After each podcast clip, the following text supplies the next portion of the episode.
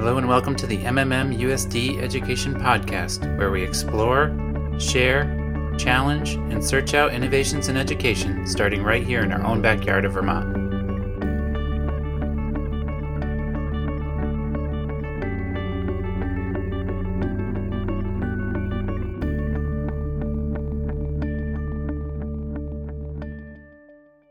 Welcome to the M M M U S D Education Podcast. If you haven't already, make sure you sign up for updates at our blog or follow us on Twitter, Google plus, SoundCloud, Stitcher, and iTunes.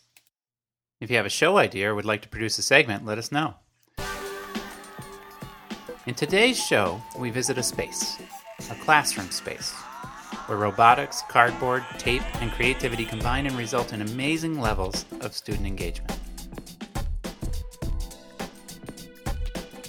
I'm building the wall because the hook There, there was a bit harder to make that, and it comes down well, harder to collect the rock. So we're going to try and build the rock. Oof. Nice. Pick up the pieces, Jenny.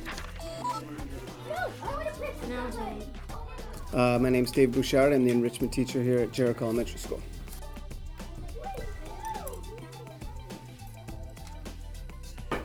Uh, last year, at the end of the school year, uh, Miz Graff and I had talked a lot about coming up with a new initiative, and um, we came to the what we keep hearing, the STEM or the STEAM work, and um, we thought, you know, this is new, and it's not officially in the curriculum, or it's not officially something that we're asking kids to learn about, but it seems right. It's it it's definitely part of their world.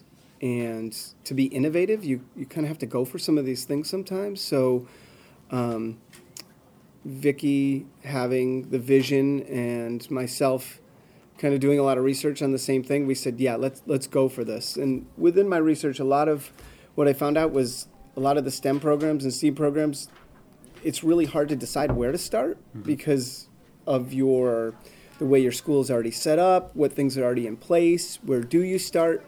But they all say, just start, mm-hmm. you know, go go for something. You know, it's better than doing nothing at all. So we went for it, and after a summer of research and a couple workshops, dynamic landscape conference, and just gathering uh, confidence that this was a good direction to go, I was able to latch on to a few things that were key for each grade level that seemed like it would fit in. Not, it didn't directly attached to everybody's curriculum, but I felt good about knowing that part of it was teaching a way of thinking more than teaching a content area.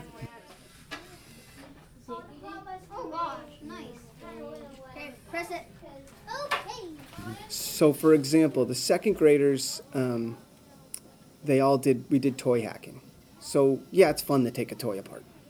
Okay, but think about a circuit board. Think about where it fits in in life. Think about the flow of electricity through a circuit board. Think about an iPhone. Does that have a circuit board? Now think, I don't have to be the end user anymore. Mm-hmm. I don't have to be just the person that gets the iPhone and has no idea how the technology works. Now I now I start thinking, oh, I know there's electronic electricity moving around inside. I know that electricity is getting delivered to the microphone, to the camera, to, you know, the processing unit. Uh, I'm starting to think, hey, you know, maybe I could get into a toy, or maybe I could tell the electricity what to do at some point when it's appropriate in my education. I'm starting to see how things work. I'm starting to be curious about that. I'm, and the kids even reshape the toys. They get to kind of have them do different things. They get to redecorate them. So now when you start talking about s- s- STEAM, st- STEM with the A in it, the arts, now they're repurposing the toy. They're decorating it. They're adding a little something to it. They're making it their own. And they're feeling really good. Now it's, hey, I made a toy. And I know how it worked. You know? So hopefully they go back to class and they say, you know, I didn't really understand how this math problem worked, but I know if I look at it differently and I take it apart a little bit, I know in the end maybe I'll be successful to solve it my own way. Mm-hmm. Maybe I can make it my own way. Mm-hmm. Our are going to get our um, our wire that Ryan's getting right now, and we're going to plug it into the computer, and we're going to plug it right into our program, and we are going to go down the ramps, and we're going to try to pick up the snow, and you're supposed to dry it and put it in the stone area, and then once you're done that, you're finished doing the project. You know, again, it's a way of thinking is the way I see it sometimes. There's the, the thinking, and then there's the physical thing you're doing. Right. You know, like... And you're putting the thinking ahead. Putting the, the thinking... I, I, you know, I try to put it ahead. Yeah. Sometimes the excitement of something is, is hard to slow it down. Um... You, you saw, I saw it a lot today in Lego Robotics. You know, they know how to program. Mm-hmm. They know how to get the robot to move. Well, now they're at the, the part that I really like when they get stumped at how to pick that rock up, how to pick that thing up. And, you know, they have the original claw that comes with it, the original up and down thing, but that doesn't work so well. Mm-hmm. You know, there, there's, there's real life, there's a real life problem there. It, it's not exact. So how can we get around that? And I keep seeing kids hit the wall. I can't, it won't work. I, it can't get it to, well, why don't we say, I can't do that yet. We did that twelve fifteen for us. No, no, for us, we, we did ours like we're the last ones. So. That's supposed to be negative. And it's not negative. I'm going to keep trying this way. I'm going to go talk to that other group about it, you know. Have it not be so competitive.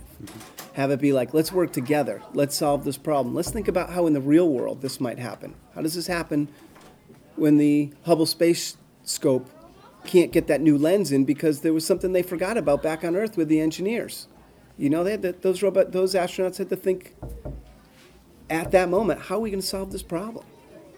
They didn't say, oh, hey, we didn't know this handle was here. Let's go, send back to Earth. Let's pack it up. Actually, we were actually pretty close. I told you. You know?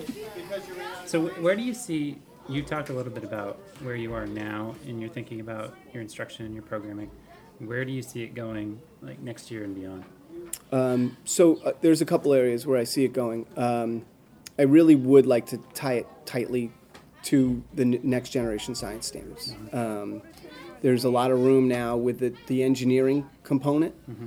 So with the right type of, you know, getting that thinking component in and having a good um, content base for what kids really need to be doing with engineering, I see this space of...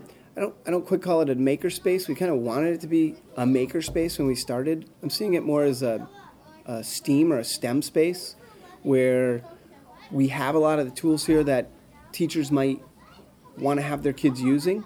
And I'm here helping them to use those tools to go about going through the engineering design process. Look how ours landed.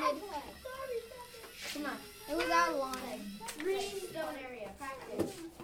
So there's two things I noticed. It came a little too far. So I'd also like to take a leap, um, and this is my vision.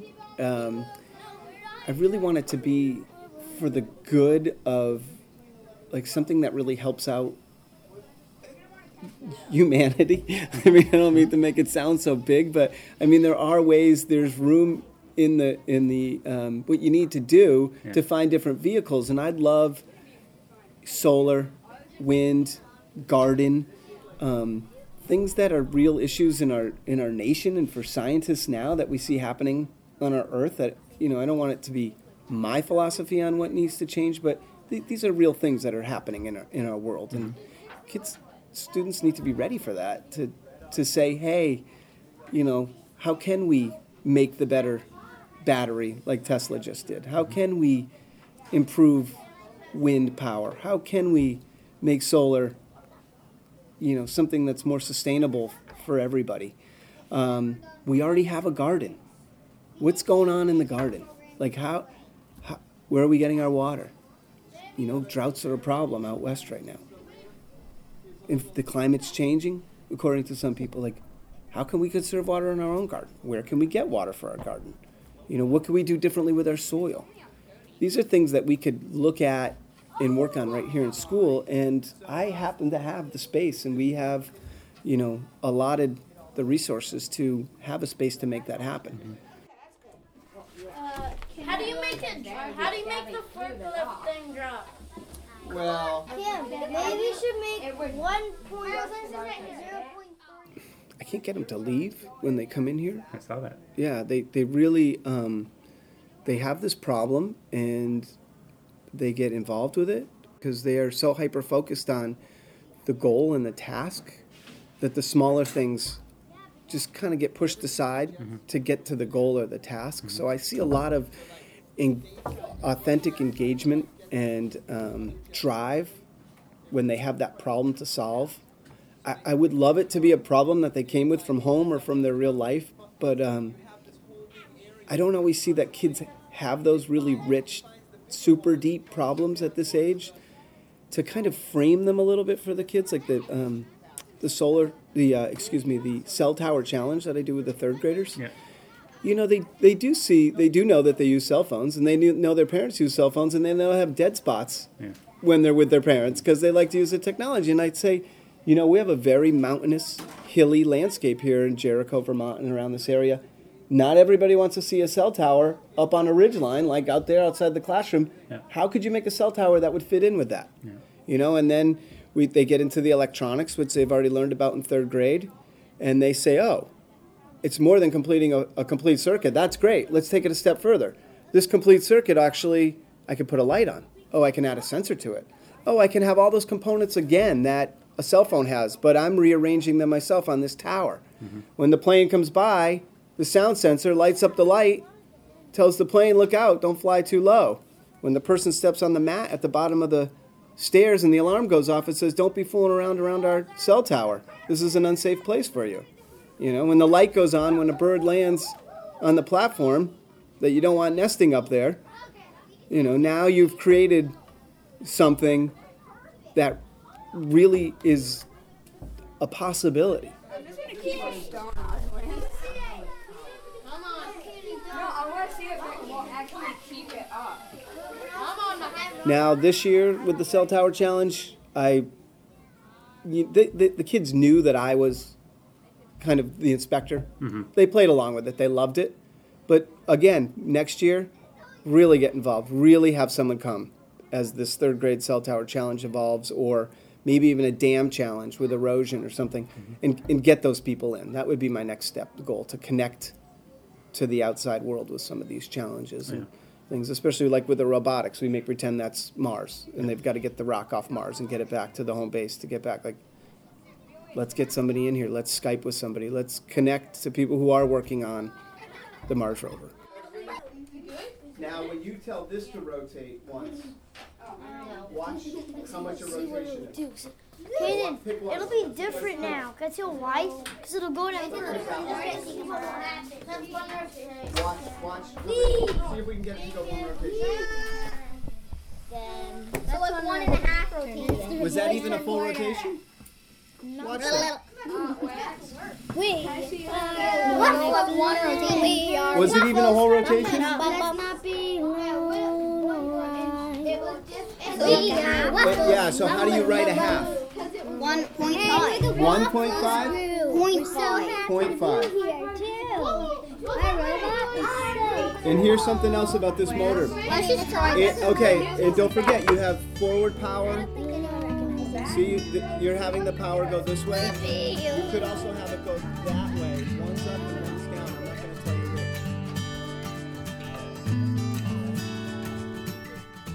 which. We want to thank David and his scholars for letting us visit and learn from them. The room was alive as students were putting together robots, programming them to pick up rocks on a course that they built. It was amazing. We'll continue to explore and share the concepts of STEM, STEAM, and makerspace as we move forward in our understanding and implementation of these philosophies. David said it well, do something. Jump in, see what happens. My name is Michael Berry.